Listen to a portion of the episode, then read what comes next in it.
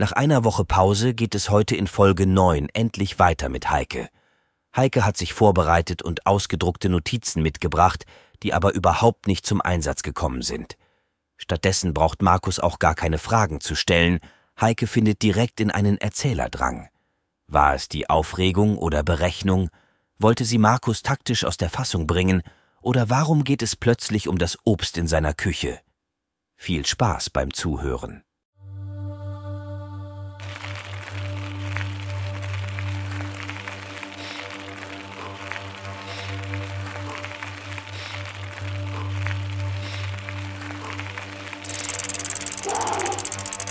Bike.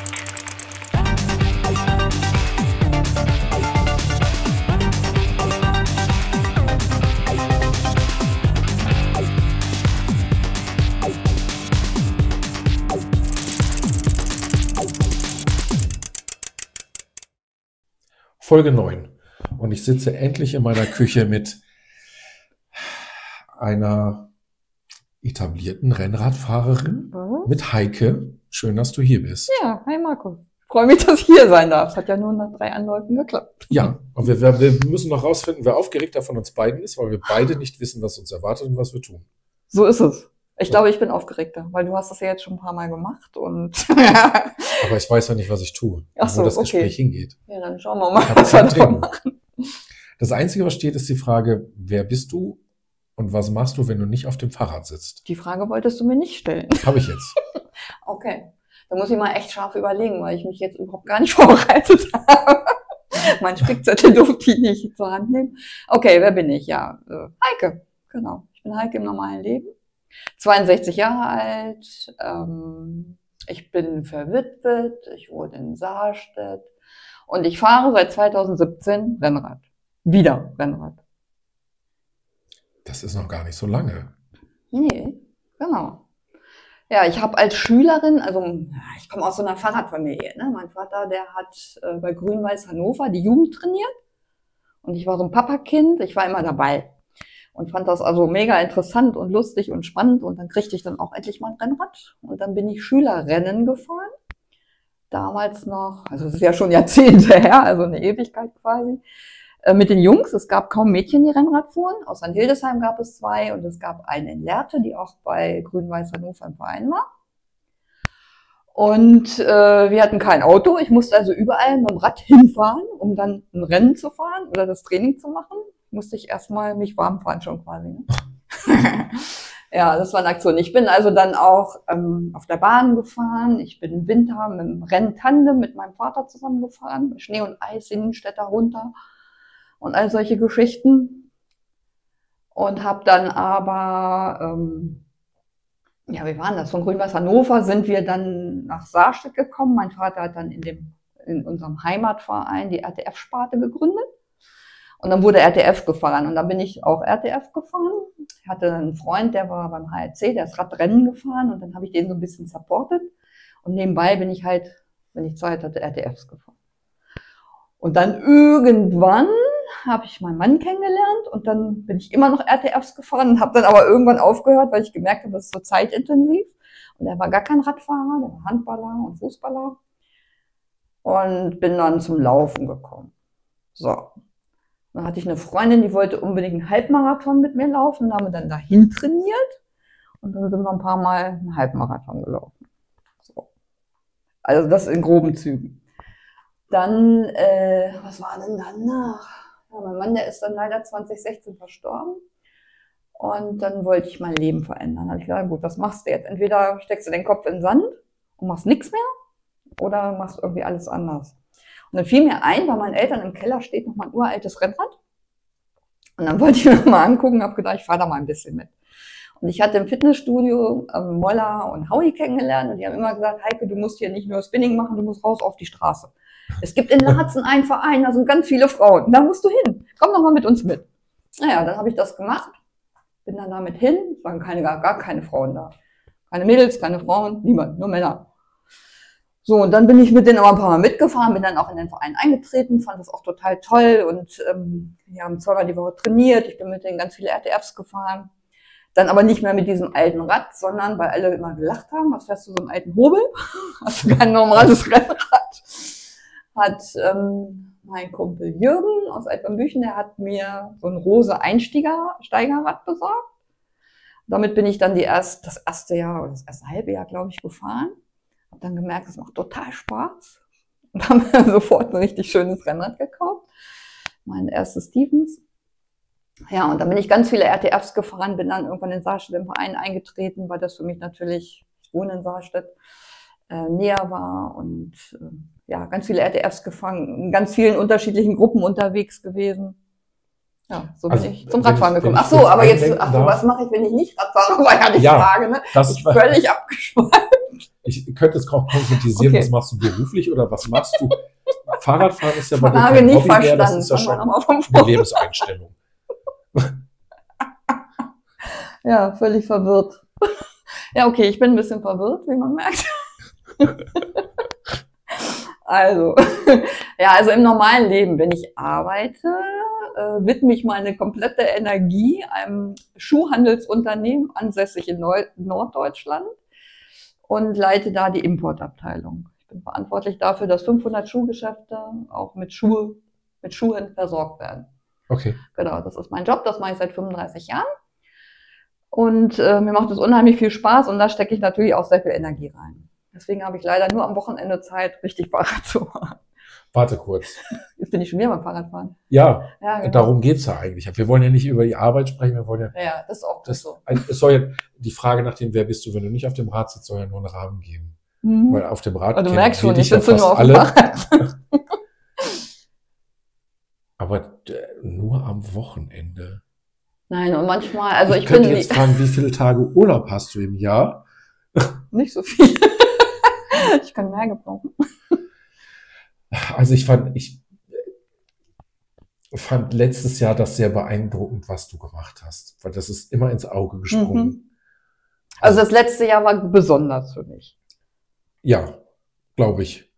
Weil immer, wenn dein Name bei Strava auftauchte, stand da 100. Und Mhm. ich dachte, okay. Und dann war die nächste Tour wieder 100. Hm. Und dann war auch nix unter 1000 Höhenmeter. Was? Oder selten. Also stand da wesentlich noch 900 da. Aber du bist gefühlt wahnsinnig viel gefahren und Mhm. immer auch irgendwie hoch. Nee, nicht immer nur hoch. Äh, Ich musste ein bisschen Berge trainieren, weil ich tatsächlich ähm, ja, so eine Alpenüberquerung vor mir hatte letztes Jahr. In August bin ich von München nach Venedig gefahren mit Quäl dich und hatte so das Gefühl, ich müsste mal ein paar Berge fahren, weil ich bin überhaupt kein Bergfahrer. Bin zu groß, zu schwer, zu schlapp, keine Ahnung. Also ich kann einfach keine Berge schnell hochfahren. Ist auch gar nicht so notwendig, habe ich festgestellt. Hauptsache man kommt hoch. Ja. Und deswegen musste ich ein paar Höhenmeter trainieren, aber hier in der Gegend, ja, wir haben schon Höhenmeter, man kann sie zusammenfahren, aber es gibt andere, die fahren mehr Höhenmeter. Ich Aber wünschte ich mir, ich hätte mehr ist, äh, gefahren. Ich fand das, wahrscheinlich folge ich auch einfach den falschen Leuten, dass, Leuten, dass du, du mir so ins Auge gefallen bist. Hm. Aber das war schon sehr prägnant. Also ich bin letztes Jahr tatsächlich, glaube ich, jedes Wochenende mit dem Rad unterwegs gewesen. Das ist echt so. Letztes Jahr war sehr, sehr, sehr sportintensiv. Also in meinem Alter muss man das auch ganz anders denken. Ne? Ich hatte so viele Events, die ich unbedingt fahren wollte. Und habe gedacht, okay, wenn ich sie dieses Jahr nicht fahre, wo soll ich es hinschieben? Weiß ich, ob ich nächstes Jahr noch Fahrrad fahren kann oder in drei Jahren oder in fünf Jahren? Also ich mache das erstmal jetzt und dann sehen wir weiter. Ne? Also ich wollte alles jetzt machen. Das war letztes Jahr. Dieses Jahr ist es ähnlich. Dieses, okay. Aber wir haben ja erst angefangen mit diesem Jahr. Ah. Ja, das stimmt. Aber ich habe extra nachgeguckt. Auf, jetzt hast du dieses Jahr schon wieder 1000, hast du schon wieder weg. Kilometer? Ja, Noch nicht so ganz, oder? doch. Ich habe Ja. nachgeguckt. 1040, ich habe extra nachgeguckt. Ich bereite mich Also siehst ja, Folge vor. ja, das ist sehr gut, weil ähm, siehst ja, das ist für mich gar nicht so relevant. Ne? Also für mich ist weder Geschwindigkeit relevant, noch Kilometer, noch Höhenmeter. Ich will einfach Spaß am Fahrradfahren haben. Oh, also, kannst du dich dran erinnern, als ich gefragt habe, wer Lust hat, mit mir in den Südkreis zu fahren? Ich Ja. würde gerne die Berge probieren. Mhm. Als du als erstes geantwortet hast, Du hast du ich keine Lust mehr gehabt. da war, da war sofort Stopp im Kopf, ich muss das alleine machen. Wenn Heike mitkommt, fahre ich nicht. Okay. Schade. Aber ich habe meine Meinung da mittlerweile auch zu geändert. Das ist, ähm, Okay, dann können wir ja vielleicht doch mal in den Südkreis. Zwischen, zwischen Selbst- und Fremdwahrnehmung klafft eine große Lücke. Hm. Wie viele Räder hast du? Oh, ich habe erst gerade zwei verkauft. Ich habe nicht mehr so viel. Obwohl ich habe gestern erst wieder eins gekauft. Aber ein altes. Baujahr 1978. Ein altes Joss habe ich Mir gestern. wurden, mir wurden Fotos zugespielt. Hm. Ein Foto wurde mir Ein Foto. Mhm. Ja, also ich habe jetzt, ja, ich fahre ja auch irgendwie alles. Ne? Ich fahre Rennrad, also ich habe zwei, ich sag mal, moderne Rennräder. Ich habe ein Gravelbike. Ich habe mittlerweile drei Retro-Rennräder und ein normales Gravelbike, was mein Stadtrad ist. Wo ich einen Gepäckträger dran habe und Zwei, auch mal zum. Einkaufen fahre. Sechs. Ja, drei, fünf, sechs, sieben. Und wie gesagt, zwei habe ich verkauft. Also ich habe auch nur eine Garage und die ist echt schon ziemlich voll. Also mein Auto muss immer draußen stehen. Ähm, ja. Ja, kann man machen. Mhm. Kannst du die gut verkaufen? Also nicht, dass sie gut weggehen, sondern kannst du dich davon Nein. trennen? Nein. Ich bin auch total traurig. Aber ja, aus Platzgründen musste das einfach sein. Genau. Und das eine. Gravelbike habe ich einem guten Freund verkauft, weil ich wusste, ich mache ihm damit eine Freude und ich sehe das Rad öfter mal. Ja. Nee, eigentlich kann ich mich da gar nicht so gut von trennen. Gut zu wissen. Das ist Mhm. gut zu wissen. Ja. Wenn du dir aussuchen könntest, was du davon am liebsten fahren wollen würdest. Alles. Ich fahre alles total gerne. Ich fahre also gerne mit dem Gravelbike durch Matsch und Wald und Wiesen. Ich fahre gerne mit den modernen Rennrädern, weil es einfach Spaß macht, auf der Straße zu fahren und auch vielleicht ein bisschen Geschwindigkeit aufzunehmen. Aber was ich vor zwei Jahren entdeckt habe, halt mit diesen alten Rennrädern, mit diesen Retro-Rädern, angefangen mit einem Pinarello, was mein Vater früher gefahren hat. Das hat er mir ähm, ja 22 kurz vor seinem Tod geschenkt und dann habe ich immer gedacht, was will ich denn mit diesem alten Rennrad? Und dann fiel mir ein, dass der Manfred aus Celle äh, ja so ein Vintage Freak ist und habe ihn gefragt, hier guck mal, ich habe hier so ein altes Rennrad von meinem Vater, was kann man denn damit machen? Naja, erstmal machen wir das ein bisschen schön und machen das ein bisschen tauschen hier die Bremszüge und machen alles ein bisschen neu und diese Chromteile, die mache ich dir schön blank, dann sieht das richtig gut aus. Und das hat er dann auch gemacht und dann bin ich hin und sehe das Rad und das hat wirklich geglänzt und äh, zwinkerte mir so zu und ich sage, ja super, das sieht echt gut aus, aber was mache ich denn jetzt mit diesem Rad? Ja, fahren. Nee, ich fahre nicht mit so einem Rennrad, da kann ich überhaupt nicht mitfahren. Also Rahmenschaltung und dann diese komischen Körbchen an den Pedalen. Und Ja. Nee, ich leg mich sofort auf die Klappe damit. Nein, nein, nein. Ja, doch, komm, wir fahren mal eine Runde. So, nach 500 Metern hatte ich einen ersten Plattfuß, Das läuft. hatte ich schon die Nase voll. Aber ähm, gut, Manfred hat das sofort repariert, neuen Schlauch drauf, alles gut. Sind gefahren und das hat mir total Spaß gemacht. Es macht richtig, richtig Spaß, mit diesen alten Rädern zu fahren. Das ist ein ganz anderes Fahren. Und mittlerweile kenne ich da auch so viele Leute. Ja, im, Im Raum Celle macht der Manfred manchmal so Rundfahrten. Und ähm, ja, wir haben dann Freunde in der Schweiz und in Holland und überall mittlerweile. Und die fahren alle mit diesen alten Schätzchen rum. Und äh, ich bin dann auch letztes Jahr drei Eroicas gefahren. Das ist so das Highlight der alten Rennräder. Ich war auch in der Toskana tatsächlich.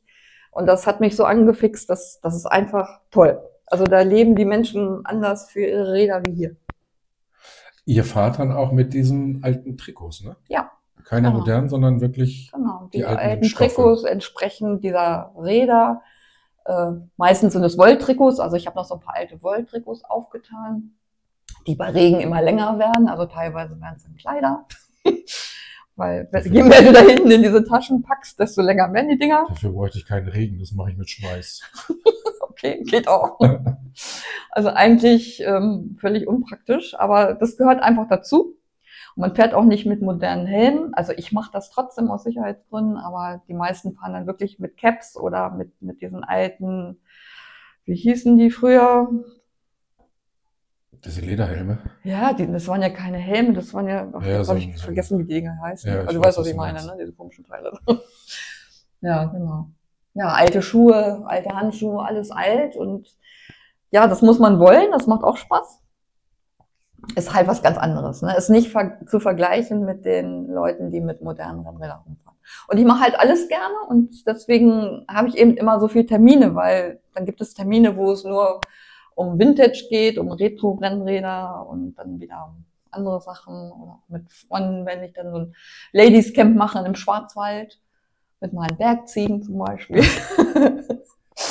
Gibt es Tage im Jahr, wo du nichts mit dem Fahrrad zu tun hast? Auch Gibt es. gedanklich nicht? Ja, gibt es auch. Klar.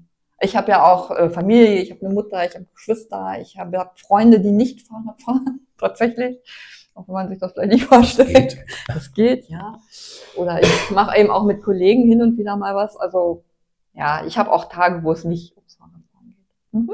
Das sind nicht so viele im Jahr, aber die gibt es tatsächlich doch. doch, doch. Ja. Spannend. Mhm. Also ich hätte auch gern, das äh, sage ich auch schon länger, ich hätte gern ein Retro-Rennrad. Ich bin da auch hinterher und gucke immer mal, was mir über den Weg läuft. mhm. Mein Vater hatte damals ja auch eins, weiß ich noch, im Keller mit Rabenschaltung, schwarz-weiß. Ich durfte es einmal fahren mit Ledersattel Schön. und so ein alte, alte, am Lenker so eine alte, so ein Baumwoll-Lenkerband. Oh ja, okay. Das war schon, war schon schick. Mhm. Aber ich durfte nicht mehr fahren. Ach nee, schade. Und wo ist das Rad heute? Ich. Ich habe keine Ahnung. Schade. Ne? Mhm. Ähm, ich habe Ewigkeiten keinen Kontakt gehabt und auch zu den Sachen, die da, also meine Eltern sind mittlerweile verstorben Mhm. und er hatte auch keinen Zugriff mehr bei, nach deren Tod auf die Sachen, die da in der Wohnung sind. schade. Ja. Ähm, Hm. ja, aber, äh, also mein Vater und Rennrad und mir, das ist schon ein spannendes Thema. Ich habe es gerade so in der letzten Woche auch für mich gehabt. Mhm. Ähm, Jonas hat ja jetzt auch angefangen. Mhm. Sehr schön, ja, habe ich gesehen. Dank äh, Thomas ist ein Rennrad für ihn eingezogen. Juhu. Da geht das Vaterherz soweit auf. Schön. Und da war auch so der Gedanke, wie würde mein Vater uns heute sehen? Mhm. Und ich glaube, der wäre auf, auf Jonas sowieso Bestimmt wahnsinnig stolz. stolz, ja, das glaube er ich auch. Fußball spielt und Rennrad fährt. Mhm. Und auch so die Gesamtkonstruktion mit dem Fahren, was wir machen und wie sich das entwickelt hat, wäre schon. Schön. Also super, wenn er Spaß dran hat. Also ich glaube, Nachwuchs können wir alle gebrauchen. Und wenn er echt Spaß dran hat und ihr habt das gleiche Hobby, also besser geht's ja gar nicht. Ja, die Ambitionen sind ja da. Wir haben ja Ende Mai war ja mein Geburtstag. Mhm. Da war ja, wir haben wir seinen Wunsch erfüllt mit den zehn Kilometern, oder die er dann mitfahren konnte. Und Mhm. seitdem hat er nicht locker Ja, gelassen. sehr schön. das wird nochmal so ein richtiger Rennfahrer. 100 Pro. Er kann noch ein bisschen langsam machen. er ist ja noch jung, er hat ja noch Zeit. Genau. Ich trainiere hart dafür, dass er mich in zehn Jahren noch nicht abgehängt hat. Aber ich glaube, das. Er Also er hat jetzt zwei Touren. Die erste war geplant zehn Kilometer zur Oma, Mhm. Kaffee und dann fahren wir wieder zurück. Einfach das Fahrrad kennenlernen, ausprobieren. Aber er ist es schon so sicher gefahren. Toll. Und dann ähm, sind wir zurück und dann sagt der Papa, können wir noch durchs Feld? ja, können wir. Mhm. Und dann sind wir angekommen. Seine erste Tour waren 24 Kilometer. Schön. Respekt. Und äh, letzten Sonntag habe ich gesagt, lass uns eine Runde drehen. Ist zwar windig, aber ich gucke, wo wir hinfahren. Mhm. Und dann sind wir Richtung Saarstück gefahren. Eis essen natürlich. Mhm. Natürlich. Ja, man muss ja ein Ziel haben, ne? Und Eis geht immer. Aber es waren dann auch wieder 25 Kilometer. Ja, Jetzt habe ich schön. ihn vorhin gefragt, wie sieht's aus? Morgen hast du Training und Sonntag fahren. Jo. Ja, Ja. perfekt. Also Fußballtraining, Morgen ist Fußballtraining Mhm. für ihn in der Halle und Sonntag will er fahren. Fahrradtraining. Sehr gut. Naja, ist ja auch noch ein Ruhetag dabei. Ach nee, Quatsch, morgen ist ja schon Samstag. oh Gott. Ich, also noch trickse ich ihn ein bisschen aus. Das habe ich letztes Wochenende auch. Ich fahre dann vorher 25 Kilometer schnell für mich Ah, dann holt sie ihn ab. und dann äh, sammle ich ihn ein, dass er sich fertig macht und dann fahren wir Ja. zusammen. Ja, das ist eine gute Idee. Oh, sehr schön. So komme ich auf meine Trainingskilometer Ja. und er hat seine dann auch. Ja, prima. Und vor allen Dingen, ihr fahrt sie gemeinsam, das finde ich doch gut. Ja.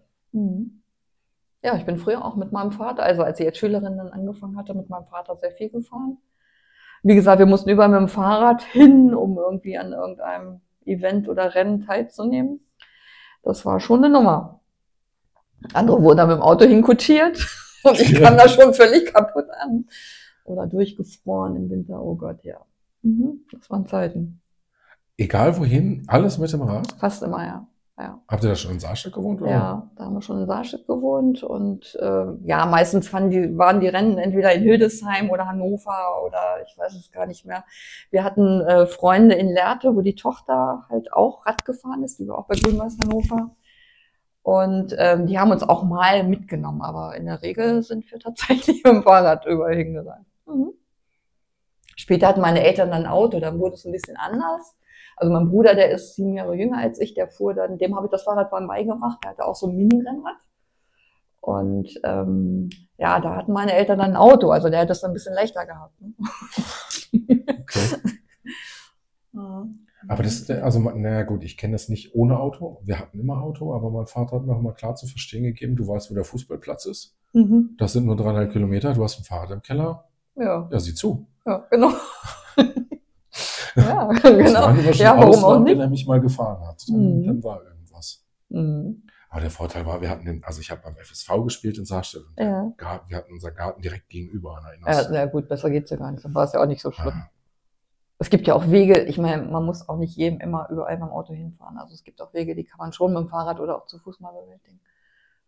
Ja, das ist das, was wir heute hier auch leben. Also Mhm. den Großteil. Also ich, nee, ich fahre nicht alles mit dem Rad. Ich brauche zwischendurch auch mal das Auto, aber in der Regel, das, was fahrbar ist, fahren wir ja auch mit dem Rad. Ja, finde ich auch gut, kann man ja auch. Also es gibt sicherlich andere, die da sehr verwöhnt sind oder überhaupt nicht wissen, wie ein Fahrrad funktioniert. Ich glaube, solche Leute gibt es tatsächlich auch. Ja, da muss ich nicht weit laufen. Da gibt es hier ein paar in, in der Umgebung. Mich erschreckt auch immer wieder, wie. Also ich habe immer sehr viel auf, die Erziehung gelegt, Wert auf die Erziehung gelegt, wie Jonas sich im Straßenverkehr verhält, Mhm. dass er die Gefahren kennt. Ja. Ähm, Dass es kognitiv immer noch nicht möglich war, das einzuschätzen, ist völlig klar. Mhm. Aber ich sehe jetzt, jetzt wo er acht ist und auf dem Rennrad sitzt und das sicher fährt, weiß ich, die letzten Jahre mit dem Mountainbike und der Erziehung haben sich echt ausgezahlt. Mhm. Er weiß, was er tut, er zeigt die Richtungen an. Ja, super. Ja, du kannst der- es ihm auch nur vorleben, ne? Nur daher lernen die Kinder das. Wir haben das beim Geburtstag in der Gruppe gemacht, dass er auch die Zeichen gekriegt hat und die Ansagen. Mhm. Da hat er hinterher noch leise gesagt, nee, ich sehe das doch, was passiert. Und jetzt, wo wir zusammenfahren, habe ich ihm gezeigt, wie wichtig das ist, dass er mir sagt, was passiert, wenn wir hintereinander fahren. Und Mhm. versteht es auch. Ja, Er macht klare Zeichen. Sehr gut. Ja, dann kann er ja bald mit uns in Gruppe fahren. Das ist doch schon mal gut. Ja. Ja. Also deine Geburtstagstour machen wir dann in Gruppe. Ja, das sowieso. Hm? Aber ich glaube, da fährt er noch nicht die ganze mit. ja, gut, das müssen wir mal gucken. Bis dahin ist er noch ein bisschen. Ja, Kann er ja noch ein wenn er so bisschen weitermacht, dann, also 50 kriegt er schnell hin. Aha. Der ist ja auch schon so, dass er nicht, er zieht ja nicht zurück. Er fährt ja jetzt teilweise auch schon 18, 19er Schnitt. Ja, sehr gut. Ja, gut, er hat Spaß dran. Das ist doch ein deutliches Zeichen. Nein, das geht ein bisschen schnell. Die ja, Gefahr bleib ist- dran, bleib dran. Er weiß aber auch, dass ich gesagt habe, mein Wunsch ist es, dass er, wenn in zehn Jahren, wenn er 18 ist, dass er dann sonntags noch zu mir kommt und sagt, Papa, hast du Bock, eine Runde zu fahren? Ich mache langsam. Hm. Da kann ich mit leben. Ein schlimmes Gefühl wäre es, wenn ich sage, hast du Bock, eine Runde zu fahren und er zieht dann einfach weg. Mhm. Oder Und er tschüss, sagt, ne? ey, Vater, nee, Ich warte auf den so Berg auf dich. ich fahre mit meinen Jungs heute. Ja, oder so. Ja, abwarten. Aber da habe ich ein bisschen Angst vor. Nein, das brauchst du, glaube ich, nicht. Ich glaube schon, dass er dann Rücksicht nehmen würde.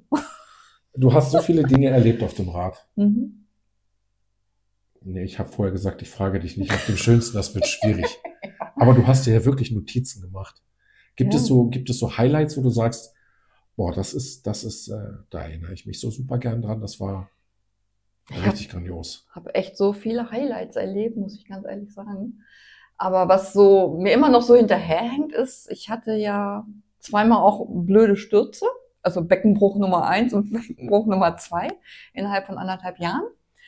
Und nach Beckenbruch Nummer eins, das ist im November 18 gewesen, bin ich im Mai 19 die MSR gefahren, also diese 300 Kilometer da Mecklenburger Seenrunde. Ja. Hatte wenig Zeit, mich vorzubereiten, aber wir wollten das im, im Team fahren. Und ähm, ich habe erst gesagt, oh, nee, das schaffe ich auf keinen Fall. Ich lasst mich alleine. Ich fahre die Mädelsrunde da 100 Kilometer irgendwo durch über so einen See oder durch so einen Quatsch um so einen See rum. Ähm, wollten die aber nicht und dann sind wir da tatsächlich in Gruppe gefahren und wir sind die 300 Kilometer auch fast im 30er Schnitt gefahren. Und da war ich nachher so happy und so stolz, dass ich in so kurzer Zeit das überhaupt durchhalten konnte. Also das werde ich auf jeden Fall nie vergessen. Ja, und dann war noch beeindruckend, also tatsächlich diese Tour im August letzten Jahres von München nach Venedig. Da denkt ja jeder so Ende August, ja super, muss ja tolles Wetter sein, Sommer, Sonne, Sonnenschein. Nein, wir hatten Unwetter. In Österreich, die Straßen waren teilweise nicht zu passieren. Wir konnten nicht den Großlockner hochfahren, war gesperrt wegen Schneefall. Es war zwei Grad warm und es hat geschüttet ohne Ende tagelang. Aber als wir dann so in Italien waren und so diese Prosecco Hills da durchfahren sind und so Richtung Venedig gerollt sind, kam die Sonne raus, es war wunderschön und alles war toll. Und das war also so beeindruckend, da diese Straße nach Venedig reinzufahren. Das war einfach nur toll. Und das werde ich, glaube ich, auch nicht vergessen. Das war eine sehr, sehr anstrengende Tour. Nicht nur, weil das Wetter so mistig war, sondern weil da auch sehr viele Höhenmeter und äh, teilweise auch, ja, es waren drei Gruppen. Ich bin in der Relax-Gruppe gefahren. ähm, aber es war schon sehr anspruchsvoll. Aber das hat mir auch total viel Spaß gemacht. Hattest und, du Spaß an all den Tagen? Ja. Obwohl ich, naja, beim Radfahren habe ich ganz schön geschimpft. also da war es teilweise echt nicht lustig, weil es hat so geregnet. Also das war wie Schwimmen mit Fahrrad. Wirklich, das okay. war, das hat so geregnet, das ging gar nichts mehr. Äh, während des Radfahrens fand ich es ganz furchtbar, aber am Abend, wenn man so geduscht ist und wieder warm ist und alles schön ist und man gut gegessen hat, äh, war es dann doch wieder schön. Also es war eine tolle Woche, muss ich ganz ehrlich sagen. War super anstrengend, aber es war richtig, richtig toll. Und das andere Highlight, was ich bestimmt auch nie vergessen werde, es haben immer alle Retrofahrer gesagt, du musst mal in die Toskana, nach Gaiole. Da ist die wirkliche Eroica, da, da, das kannst du dir gar nicht erklären, wie schön das sein wird. Da sind nur, also der, der ganze Ort lebt für diesen Radsport und zwar für diesen alten, für diese alten Räder. Naja, und dann bin ich da auch letztes Jahr gewesen und das war wirklich so traumhaft, das kann man sich nicht vorstellen erstmal das Wetter toll, die Landschaft toll und diese Strade Bianche total toll. Und dann fährst du da mit so einem alten Rennrad und es fahren alle Leute mit so alten Rennrädern. Und das war einfach echt mega. Das war ein richtig, richtig schönes Erlebnis. Ja, das werde ich, glaube ich, nie vergessen. Auch wenn ich, habe ich ja dieses Jahr auch wieder angemeldet, werde das dieses Jahr nochmal machen, aber ich glaube, so beim ersten Mal die Eindrücke, die man da sammelt, die nimmt einem niemand mehr. Es war einfach nur schön. Und toll in so einer Gruppe, wir sind ja so eine Community, ich glaube so mit 25 Leuten unterschiedlichster Nation. Ähm, und äh, selbst in dieser Gruppe macht das ja auch so Spaß. Ne? Einer unterstützt den anderen, es geht nicht um schneller, höher, weiter, sondern einfach nur darum, nett da lang zu fahren, das alte Material zu benutzen, die alten Räder nochmal so ein bisschen zu fordern. Das ist einfach echt cool. Das hat richtig, richtig Spaß gemacht.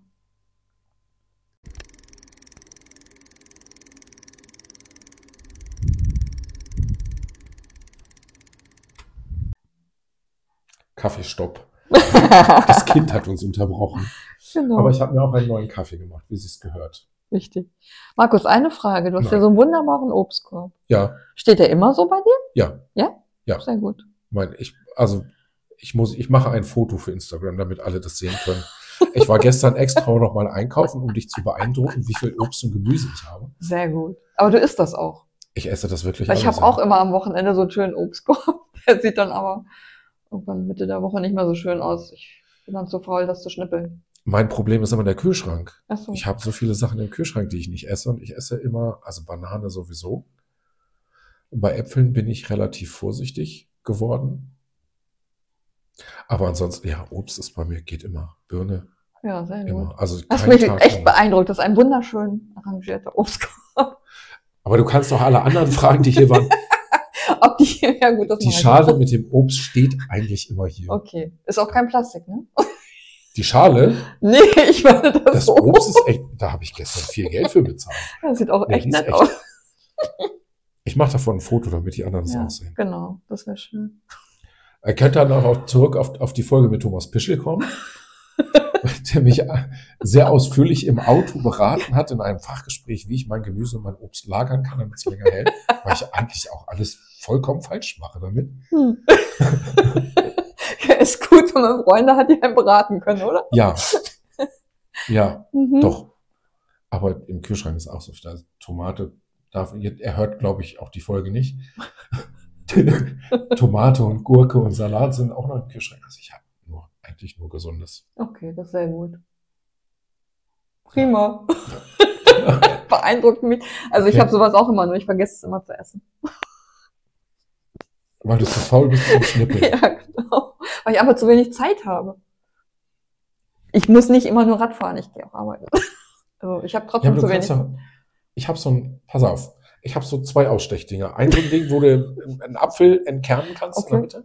Ja, also einen Apfel habe ich schon schnell geschnitten. Das ist noch nicht das Problem, alles andere. Ich mag zum Beispiel Orangen nicht schälen. Nee, das geht mir auch tierisch auf den Sack. Ich esse sie unheimlich gern, aber diese Schälerei ist ja furchtbar. Ja, Gut, eine das, Banane ist also Orange bin ich auch eigentlich raus. Ich habe sie jetzt geholt, weil ich Lust drauf Mhm. habe. Aber sonst. nee, ich, eigentlich habe ich auch immer Sachen, die schnell gehen. Paprika war auch, weil ich jetzt Lust drauf habe und alles andere. Außerdem sieht das auch nett aus in deinem Korb. In deiner Obstschale. Obst Okay. und Gemüse hier. Mhm. Was- Unfassbar. Was wolltest du denn wissen? Was ich wissen, weiß ich nicht. Hast du schon meinen rote Betesaft gesehen, der da steht? nee. Ich, ich trinke auch gesund. Ja, das ist auch gut. Sehr gut. Also rote Beete sind super gut. Ja, Mhm. im Kühlschrank steht noch Tomatensaft. Der ist gerade angefangen. Ja, den trinke ich immer nur, wenn ich fliege. Ich bin ja noch nicht geflogen. Ach so, trinkst du den auch an, am Boden quasi? Ja, Ich glaube, da könnte Juli eine Geschichte drüber erzählen, äh, drüber erzählen über Tomatensaft beim Fliegen. Komischerweise trinken ja fast alle Menschen Tomatensaft, wenn sie fliegen. ja, Aber da du noch nicht geflogen bist und trotzdem Tomatensaft trinkst, schmeckt er ja scheinbar auch am Boden. ja. Ich kann das ja nicht vergleichen, weil ich noch nicht geflogen bin. Okay. Aber ich wüsste auch nicht, dass, also ich könnte mir nicht vorstellen, dass ich mir im Flugzeug jetzt gezielt Tomatensaft bestellen würde. Das schmeckt besonders gut in der so? Luft. Ja, das schmeckt irgendwie ganz lecker da. um die Zeit zu überbrücken. Ja. ja. Okay. Mhm. Ja, du wolltest ja mit uns nach Mallorca fliegen, siehst du. Dann hättest Ja, du mal einen Tomatensaft während des Fliegens trinken können. Ich fahre alles, was ihr da fahrt, fahre ich zu Hause auf der Rolle nach. Ja, ich da habe freuen eine sehr uns große doch. Fresse und ich hoffe, dass ihr keine Hunderter fahrt. Ach, wir fahren bestimmt einige Hunderte, aber wir fahren bestimmt ganz viele Höhen mit. Wir haben Höhenmeter Ziele. stört mich nicht so. Wir haben Ziele. Aber die Vorstellung, vier Stunden auf der Rolle zu sitzen, weil ihr 100 Kilometer gefahren seid, im April, Das Drin. könnte aber passieren. wahrscheinlich muss ich die Rolle in den Garten stellen dann. Ja, genau. Wenn du schönes Wetter hast, dann hast du wenigstens auch unser Mallorca-Feeling. Das wirft aber auch die Frage auf, warum ich mir auf der Rolle im Garten fahre, wenn ich schönes Wetter habe und nicht woanders fahren könnte. Hm. Der nächste Schritt ist, meine Nachbarn sehen mich im Garten. Ach so. ja, das ist, äh, Die ja, werden dann auch fragen, ah, nee, ich glaube, die fragen das gar nicht mehr. Die die denken gucken aus dem einfach. Fenster und denken, ey, guck mal, der Bock schon wieder. Jetzt dreht er durch. mich, die sehen, ja, Jetzt fährt er im Fahrrad auf der Rolle. äh, im Garten auf der die Rolle. sehen mich ja auch im Schlafzimmerfenster. Also das, Ja. also das Rad steht ja quer vorm Ja, Schlafzimmer. meinst du, die gucken so genau in dein Zimmer? Ja, Ja? ja, die Oh schräg gegenüber, ja. Hast du keine Jalousie? Aber doch. Aber warum soll ich Du wärst gerne im Hellen, ne? Nein, ich mache das auch schon mal zu. Okay. Aber Aber gut, dann wissen deine Nachbarn ja, was du so treibst. nee, Nee, okay. die kennen mich auf dem Fahrrad auf dem. Aber, oh Gott. Oh Gott. Können wir zurück zum Thema kommen? Ja, okay. Okay. Wie war nochmal die Frage? Die Frage war 2024. Ja. Ich weiß, du hast eine ganze Menge geplant. Und auch sehr ungewöhnliche Dinge, wo ich, wo ich sage, hä? Wie kommt man dazu? Ich habe schon was ganz Verrücktes gemacht. Ich bin ein Brevet gefahren, was ganz Neues. Das, also für mich was ganz Neues, also nichts Spektakuläres. Es war so ein Baby-Brevet, so ein 200er am 9. Baby-Brevet. Ja, genau, am 9. Februar in Zwolle in Holland. Ja, und dann äh, wirst du automatisch in den Club der Randonneure aufgenommen. Das ist eine ganz neue Erfahrung. Das bringt mir irgendwie nicht viel, aber ähm, so in Hinblick auf 2025 vielleicht war, war mal so ein Test, so mit Brevetfahrern unterwegs zu sein, die auch wieder anders fahren als Leute, die in der RTF fahren. Das war schon mal mein erstes Highlight dieses Jahr. Ja, was haben wir noch gemacht? Also ich habe jetzt noch was vor. Dienstag steige ich in den Flieger und fliege nach Südafrika. Dann mache ich eine Südafrika-Rundreise mit Rennrad. Und äh, ja, bin langsam ein bisschen aufgeregt. Weiß noch nicht so genau, was ich einpacken soll, weil wahrscheinlich ist es dort sehr warm. Es ist Sommer. Ja, und dann werden wir so ein paar Etappen da fahren. Und das Highlight ähm, ist dann dieses legendäre Rennen in Kapstadt, diese Cape Town Cycle Tour, dieses angeblich weltweit größte Jedermannrennen. Das ist dann das Highlight am 9. März. Okay, Genau. wie viele Etappen fahrt ihr? Ja, gut, wir fangen, ich weiß es gar nicht mehr so, ich glaube, es sind zehn Etappen oder so. Ich wollte es ja nochmal nachlesen, dass ich hier nicht irgendwie so einen Schrott erzähle. Ähm, auf jeden Fall in Gruppe, wir machen das mit Champions Training. Und ähm, ja, keine Ahnung, was da so auf mich zukommt. Also es wird total spannend. Wir fahren da in die Weinberge, wir fahren da durch Obstplantagen, wir fahren da am Strand lang an irgendeinem Highway, Route 62 und keine Ahnung was. Ähm, ja, das wird richtig aufregend sein. Und dann ein richtiges Rennen? Das Rennen ist genau das Highlight dann in Kapstadt. Also wir starten in Kapstadt und fahren einmal durch Südafrika und ähm, landen dann wieder in Kapstadt und dann ist am nächsten Tag, dann, das ist dann der 9. März, der Sonntag, ist dieses Radrennen. Du lasst uns im Sommer alle aus. ich lache niemanden aus. ich weiß noch nicht, wie ich das überleben soll. Ich habe keine Ahnung.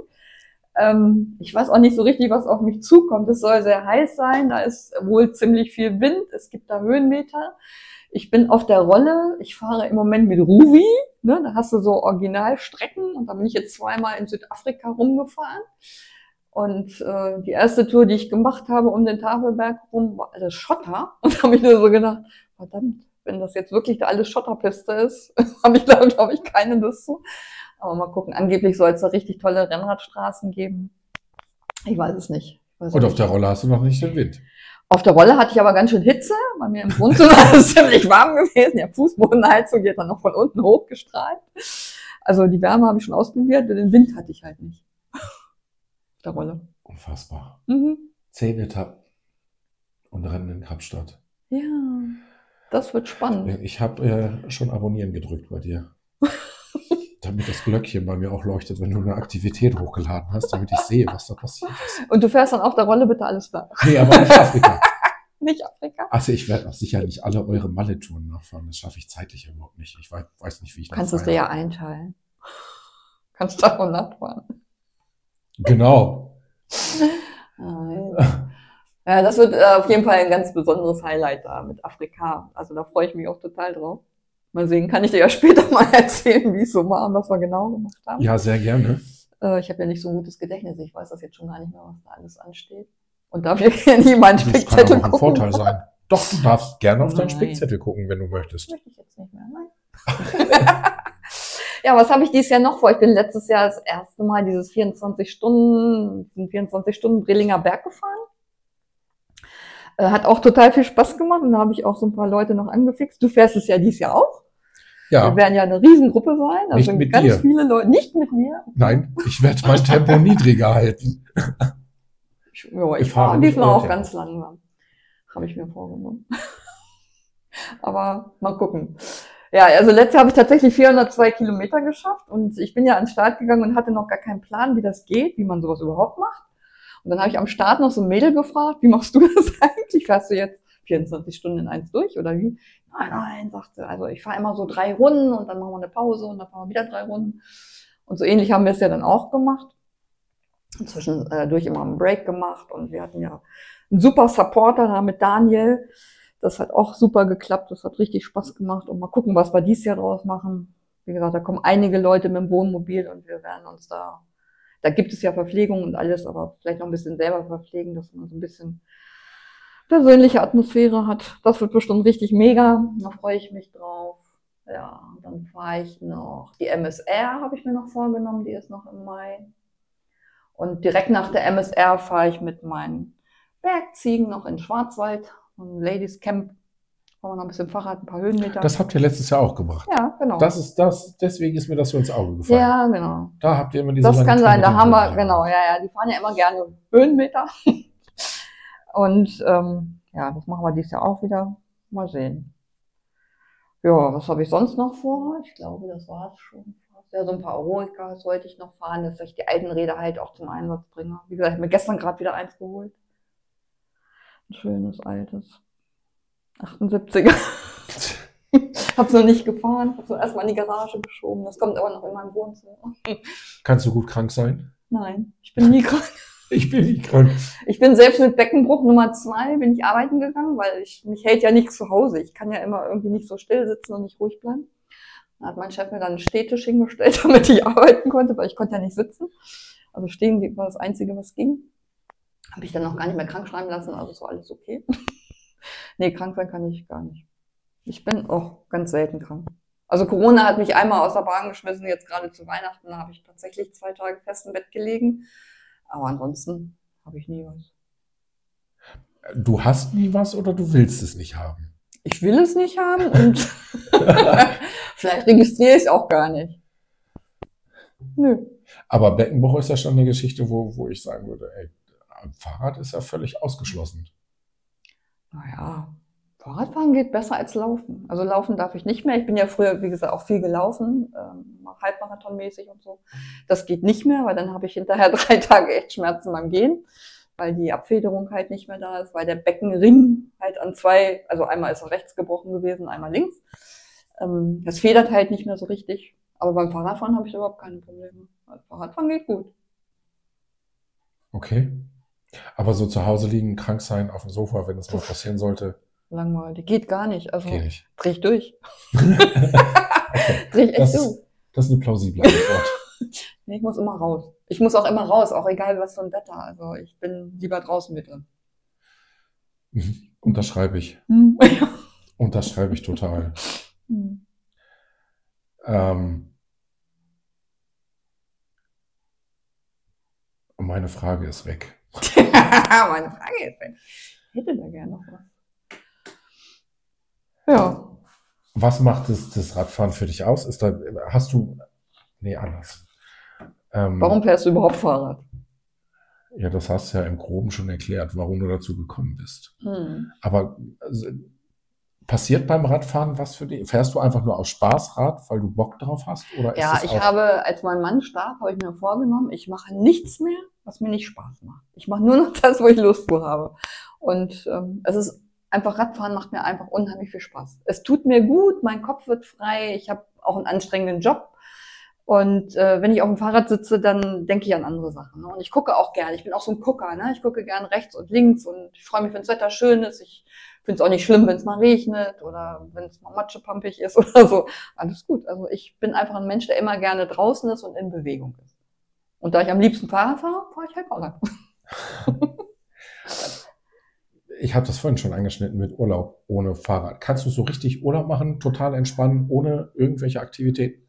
Also nicht so ein All-Inclusive Türkei-Pool-Urlaub, sondern einfach, Ja, ich fliege jetzt mal drei Tage in die Toskana und mache nix. Ich wollte ja nach der Toskana, am Anschluss war ich ja noch eine Woche am Gardasee und wollte eigentlich nichts machen, aber nichts machen kann ich auch nicht. Also ich bin dann aber nicht Fahrrad gefahren, ich bin dann wandern gegangen. Ja, genau. aber das war auch nicht so ein Spazierengehen, das war dann schon so Bergkraxeln. Du musst dich fordern, ne? Ja. Also ich gehe gerne an meine Grenze. Ich quäl mich auch gerne. Das ist vielleicht der Unterschied zu anderen. Also ich will auch gerne wissen, wie weit kann ich gehen, bis ich umkippe. Hast du den Point? Jetzt wird das, jetzt wird das Gespräch interessant. Endlich nicht mehr oberflächlich. Hast du, hast du schon so einen Punkt mal erreicht, wo dein Körper gesagt hat, nee, jetzt ist Ende, das geht nicht mehr weiter? Oder äh, Mel hat mir, das war ja auch schon mal Thema. Ich habe ja immer gesagt, ich brauche das, diese Extreme, Mm. bei heiß zu fahren und äh, bei kalt und Wind. Ich brauche das. Und Mel hat immer gesagt, nee, du brauchst es nicht. Du willst das. Mhm. Ähm, und dann habe ich irgendwann gesagt, ich würde gerne mal so an den Punkt kommen, wo mein Körper sagt, nee, jetzt ist vorbei, Ja. jetzt musst du absteigen und gehst in den Zug und fährst nach Hause. Du fährst nicht einen einzigen Meter mehr. Mhm. Hast du so einen Punkt schon mal gehabt? Nicht wirklich. Also klar habe ich immer am Ende von irgendeiner harten Tour gesagt, so jetzt habe ich keine Lust mehr, ich will nicht mehr, aber wenn einer gesagt hätte, oh komm her, wir fahren, wir fahren noch hier hin oder dahin, wäre ich glaube ich dabei gewesen. Ähm, auch nach dem, nach dem 402 Kilometer da Brelinger Berg, ich war völlig platt, ja, aber ich war jetzt nicht so kaputt, dass ich jetzt nichts mehr hätte machen können. Also ich bin ja dann nach Hause gefahren und bin dann spazieren gegangen und alles gut. Warte, du bist 402 Kilometer gefahren. Mhm. Bist mit deinem Rad nach Hause gefahren? Also Nee, nicht mit dem Rad, mit dem Auto. Mit dem Auto nach Hause, nach Hause gefahren, gefahren? habe alles wieder weggerödelt und gemacht und getan. Und bist dann spazieren Und bin gegangen. dann, glaube ich, sieben Kilometer spazieren gegangen, ja. Weil ich musste die Beine lockern. Also ich kann mich dann auch nicht ausruhen. Ja, genau. Ich kann mich auch nicht, also ausruhen bedeutet für mich jetzt nicht, mich aufs Sofa zu legen und nicht mehr zu bewegen. Also ich Ja. muss mich dann schon, ja, man macht dann irgendwas ein bisschen langsamer oder so. Also eigentlich bin ich immer ziemlich aktiv, ja. Also ich bin nie so an, dass ich sage, oh, ich fahre jetzt tot um oder so. Klar, wenn ich auch nach dieser Alpengeschichte, nach den einzelnen Etappen, klar war man da kaputt, aber dann gehst du duschen und dann bist du eigentlich schon wieder regeneriert. Und du fragst dich, warum ich sage, ich gucke ehrfürchtig auf dich. Also wenn ich sehe, was du vorhast und was du bis jetzt gemacht hast und wie du das machst und dann immer noch und dann noch sagst, na, wenn ich geduscht bin, dann könnte es eigentlich weitergehen. Ja, genau. Das ist schon, schon eine Ansage. Also ich meckere schon manchmal, dass mir irgendwas wehtut oder so, aber letztendlich, glaube ich, habe ich so einen Punkt, wo ich gesagt habe, also jetzt bis hierhin und nicht weiter, könnte ich jetzt gar nicht so, oder ich habe es jetzt verdrängt. Muss es für dich nach dem allem, was du jetzt so in den Jahren gemacht hast, immer noch ein, ein höher sein oder kannst du genießen, dass es auch weniger ist? Ähm, ja, gute Frage. Also weiß ich ehrlich gesagt gar nicht. Also es muss nicht immer noch einer drauf sein. Also es kann auch irgendwas anderes sein. Ich muss halt einfach irgendwie einen Plan haben. Also ich habe ja schon einen Plan für 2025. ja, das, ja, Ich meine, es ist ja nun auch bald. Also solange ich noch Fahrrad fahren kann, muss ich solche Pläne machen. Ähm, ja, da schwebt mir ja vor, gut, nach unserem letzten Grillen ähm, von unserer Mallorca-Gruppe, wo du ja dabei warst und wir diesen wunderbaren Film gesehen haben. ich, das, man hat ja das angesehen, dass sich der Film sowas von angefixt hat. Paris, Brest, Paris, ja genau. Und da konnte ich nicht mehr schlafen. Und ähm, ja, also dann äh, musste ich ja auch Kontakt aufnehmen mit diversen Leuten. Und jetzt bin ich also zu der Entscheidung gekommen, Paris, Brest, Paris ist ja erst 2027, ist ja noch ganz schön lange hin. Weiß ich nicht, ob ich so lange noch durchhalte. Und dann hat mir jemand gesagt, okay, da gibt es noch ein ganz anderes Event, und zwar London, Edinburgh, London. Das ist dann 2025, also sehr viel näher. Da kann man sich ja schon mal drauf vorbereiten. Da habe ich mich jetzt auch angemeldet. Genau, das ist also mein Plan. Das sind dann eben mal so 1500 Kilometer, die du in einer gewissen Zeit dann fahren musst. 96 Stunden. Mhm. Ja, kann man machen. Also man muss ein Ziel haben. Ne? Und deswegen will ich dies Jahr gerne äh, so ein paar Langdistanzen fahren. Also ich habe mich noch zum anderen Brevet angemeldet in Hamburg, ein 200er am Anfang April. Und Anfang Mai wollte ich dann ein 300er Brevet fahren. Ich will jetzt keine Serie fahren, aber 24 Stunden Dings, da denke ich mal 400 Kilometer, dass ich das nochmal teste. Und dann wollte ich irgendwann mal noch einen 600er fahren. um mal zu sehen, ob mein Körper, ob man das überhaupt fahren kann, ob ich da wirklich äh, sage, okay, ich kann mich auf diese Strecke wagen mit 1500 Kilometern. Ja, aber du bist ja erstmal schon mal angemeldet. Ja. Das Ich ist schon mal gut, oder? Ja, Also wenn man erstmal angemeldet ist, dann weiß man ja, was man zu tun hat. das ist richtig. Und du ziehst nicht zurück, weil das ist ja verbindlich für dich. Eigentlich schon, ja. Also dann müsste schon irgendwas passieren, dass ich sage, gut, ich mache das nicht. Also Plan ist, das zu machen, ja. Hm. Genau. Mal gucken, wie das Jahr so zu Ende geht. Aber es hat ja erst angefangen. Ja, ich, Mhm. ja. Ich, ich würde darauf wetten, dass ich dich nächstes Jahr in London sehe. Ja, kommst du mit? Nein, Doch. nee, nee. Also Langstrecke, ich mag Langstrecke. Mhm. Ich würde auch gerne mehr Langstrecke fahren. Aber, also mir fehlt die Zeit dafür und ich Ja. möchte nicht, also 1500 Kilometer, so ein Paris-Brest, Paris-Ding beeindruckt mich sehr. Das sind aber nur 1200. Ja. ja. Hast du das Streckenprofil angeguckt? Mhm. ja. ja, ich bin ja auch kein Bergfahrer, ähm, Es ist ja gar nicht mal so viel bergig, aber es ist halt wie die Diese Ölensäuler Wellen. Wellen. Es geht immer hoch diese. Wellen, ja. Genau. Also sowas schließe ich kategorisch für mich Echt? aus. Ja. Also erstmal körperlich bin ich dafür nicht in der, dazu in der Lage und ich möchte das, also ich mag Extreme, aber das ist mir zu extrem. Da bin ich raus. Das, deswegen ziehe ich den Hut vor jedem. Also auch der Gedanke, 600 Kilometer zu fahren, Ja, man fährt die ja nicht am Stück. trotzdem. Und das längste, was ich hatte, waren halt diese 309 nach Berlin. Ich kann da noch gar nicht so viel mitreden über Langstrecke. Mhm. Ja gut, das war doch auch eine super Aktion. Ja, Das war doch auch mega. aber der nächste Schritt 400 war ja mal in Planung zu, zu, zu dritt. Wir sind nicht dazu gekommen. Mhm. Das kann man doch alles noch machen. Du bist doch jung, also das kann man doch. Das Jahr hat auch was angefangen.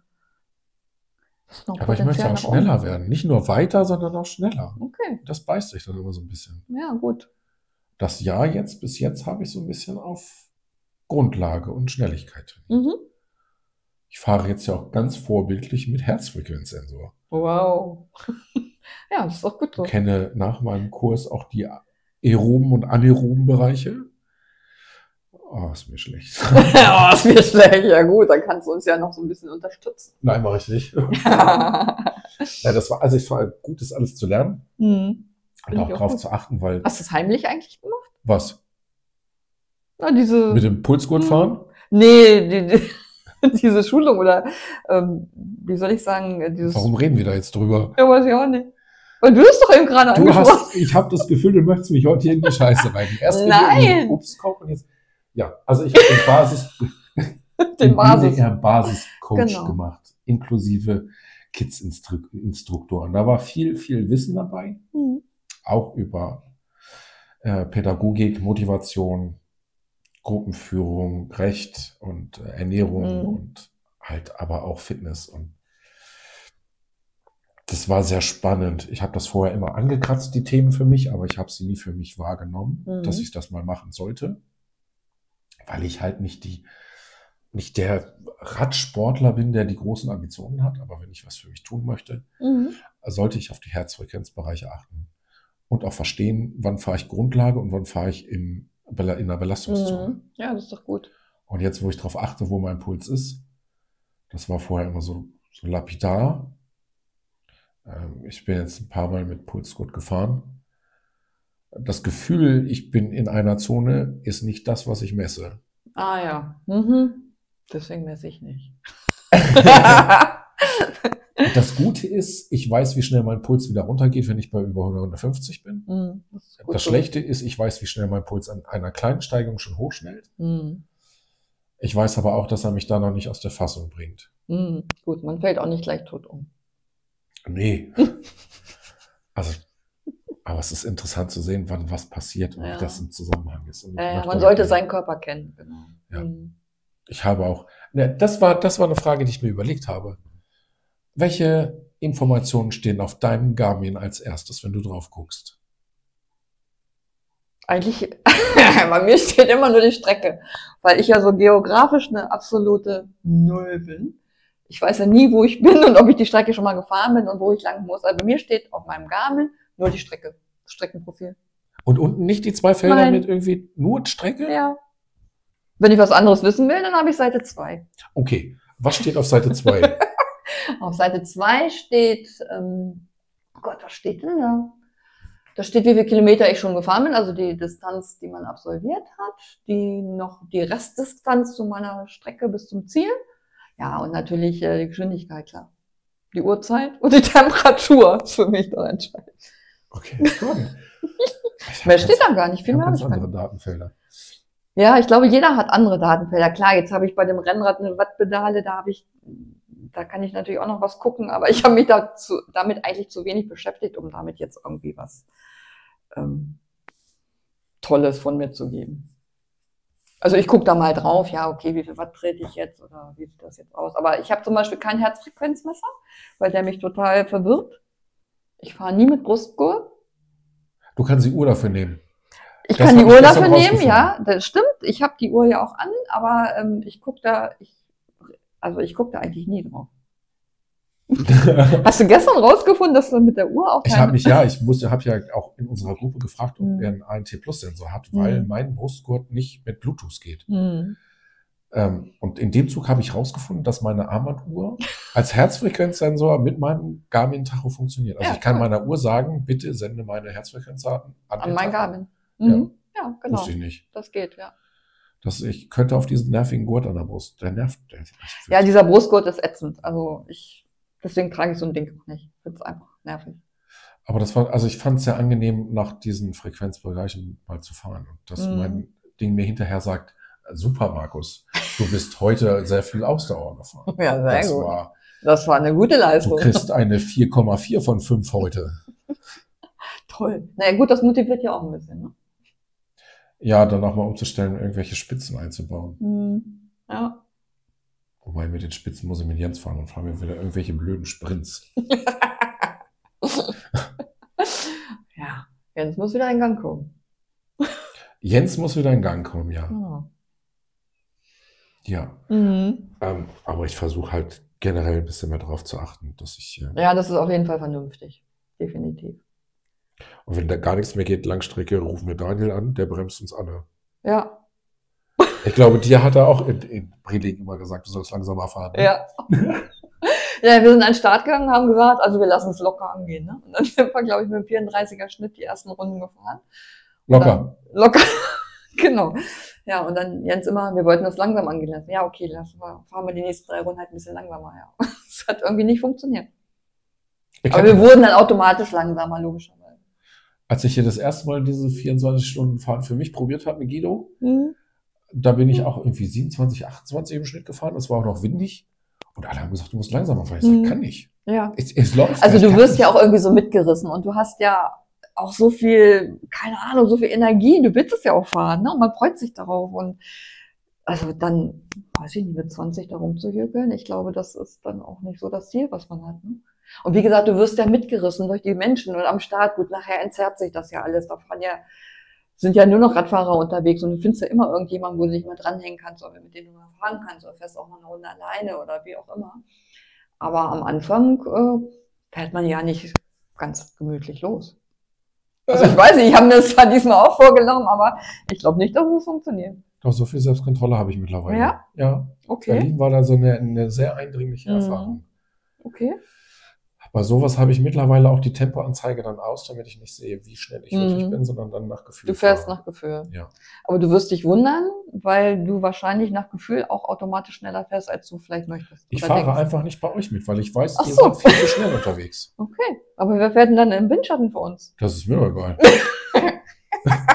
Ist dir doch egal. Ja, aber wir brauchen doch so ein paar Leute, die jetzt mitziehen. ja.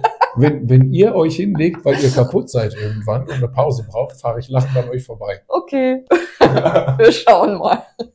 Nein, ich habe, ich habe, also ich, das, die einzige Taktik, die ich habe für mich, ist Tempo raus. Das sind Ja, die, die und möglichst lange fahren. Also wir werden es diesmal auch anders angehen, glaube ich. Und auch diese Pausen, die wir letztes Mal gemacht haben, ähm, die kann man also auf jeden Fall auch reduzieren. Weil schlafen kann man sowieso nicht. Und ich denke mal, dann lieber, wie du auch schon sagst, vom Tempo her ein bisschen langsamer und dafür mehr Kilometer oder so.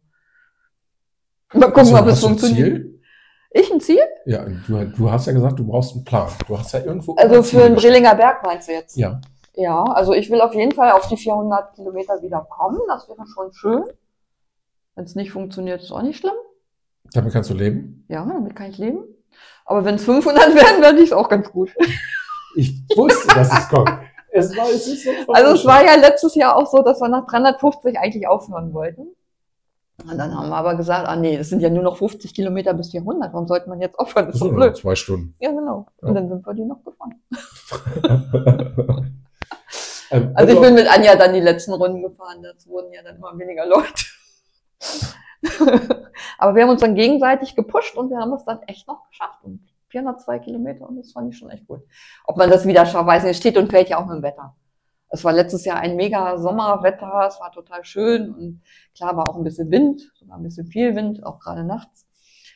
Aber wenn es natürlich schüttet oder so, dann kann man diese Kilometer wahrscheinlich gar nicht fahren. Nicht. Hast du dich ausreichend vorbereitet gefühlt für Breling? Nö. Ich ich Ich mache mir immer Pläne, auch jetzt für Afrika. Ich hatte den Plan, ganz viel zu fahren, auch viel auf der Rolle zu fahren. Da haben wir ja extra diesen Kicker noch gekauft, weil das Wetter ja so doof war und man ja draußen fast nicht fahren konnte. Und es ja auch abends immer dunkel ist und Wochenende hat es immer geregnet. Und ja gut, mit dem Gravelbike ist jetzt nicht unbedingt eine gute Vorbereitung auf Südafrika.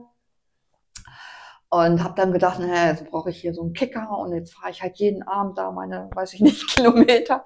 Ja, aber ich habe keine Lust drin zu fahren, das ist das Problem. Und jetzt, ja, jetzt steht mir das unmittelbar bevor und ich habe dieses Ziel, was ich hatte, einfach nicht erreicht. Das ist genau wie letztes Jahr, als ich gedacht habe, naja, wenn ich da diese Alpenüberquerung mache, muss ich mal ein paar Höhenmeter fahren. Ja, dann habe ich 14 Tage vorher gedacht, ja, ich muss mal ein paar Berge fahren. Wo sind die hier eigentlich?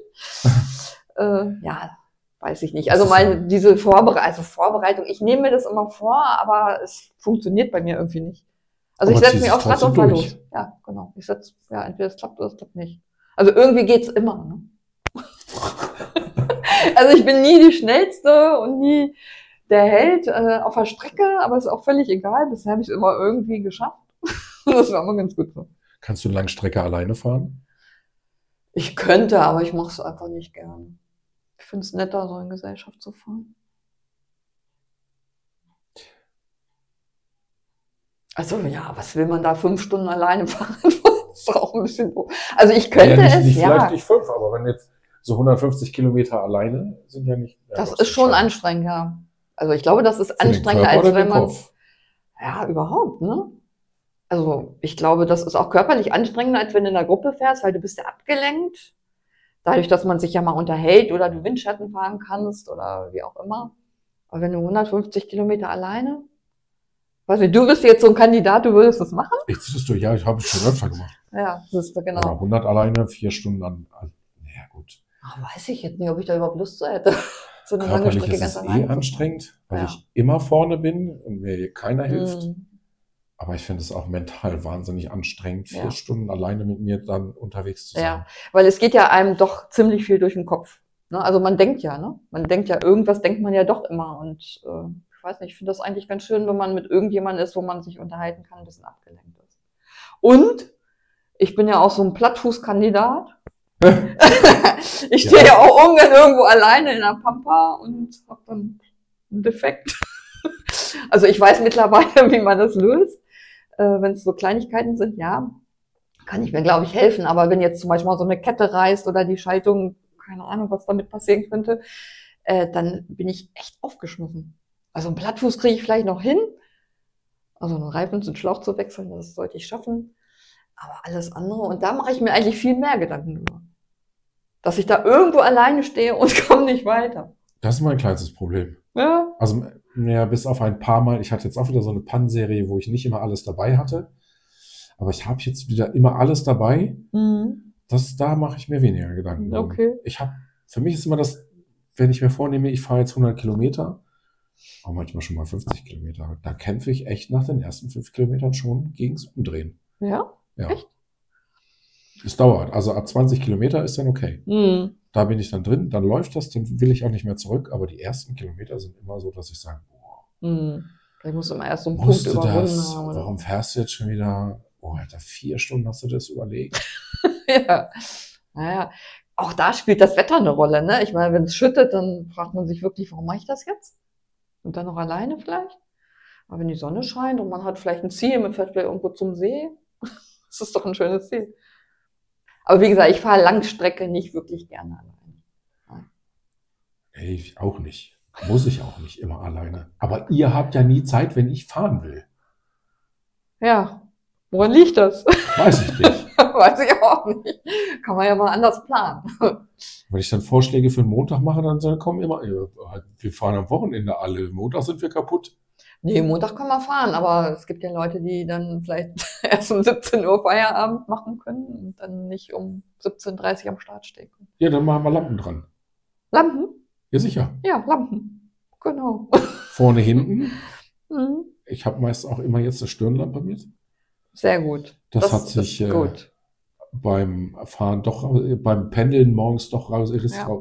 raus, rauskristallisiert, Mhm. nachdem ich zwei Begegnungen mit Wildtieren hatte, die mir fast ins Fahrrad gesprungen Mhm. sind, dass ich dann doch in die Richtung auch gucken möchte. Ja, ja, genau, das ist es nämlich. Äh, eine Lampe am Lenker nützt dir wenig, wenn du nach rechts und links gucken möchtest. Ne? Ja. Ja, gut, dann statten wir uns alle mit Lampen aus und dann machen wir montags jetzt eine, eine lange Tour. Auch schön. Mhm. Gut. Okay. Also, du bist ja Ja. erstmal in Afrika, aber wenn du wiederkommst, machen wir eine, eine Lichterfahrt auf einem Montagabend. Ja, okay. Das ist jetzt gesetzt. Gut. Aber nicht mit Berge, dann nur flach. Ja, gerne. Mit Dunkeln fahre ich keine Abfahrt. Nee, müssen wir auch nicht. Außer Marienburg vielleicht. Wir haben ja nicht so viele Berge bei uns. Ja, man kann auch um die Marienburg rumfahren. Können wir nicht einfach erstmal im Dunkeln fahren? Mit Ja, Lichtern? wir fahren im Dunkeln mit Licht. Ich mache mir auch eine Lichterkette ans Fahrrad, wenn du möchtest. So eine alte Weihnachtsbeleuchtung, weißt du, so eine kleine, so ein Draht mit Ja. Batterie. Aber nicht blinkend. Klar, Auch das. wie so ein, wie so ein Aber nicht bunt. Nee, Doch bunt, bunt. nicht. Nee, bunt weiß. mag ich nicht. Muss ja, weiß sein. genau. Ja, okay. D'accord, einverstanden. Sehr schön. Danke, dass du Zeit hattest. Ja, vielen Dank, Markus.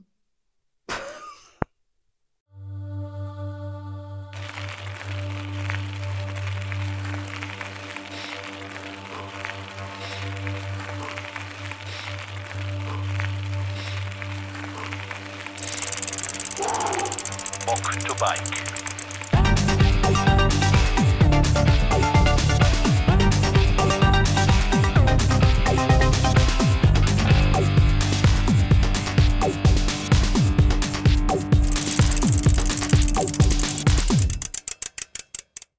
Danke, dass du heute reingehört hast. Wenn du keine Folge verpassen möchtest, kannst du den Podcast auf den gängigen Plattformen wie Spotify, Apple Podcasts und Amazon abonnieren. Bei Instagram findest du passend zu den Folgen auch immer die Bilder. Tschüss, bis nächste Woche und immer Kette rechts.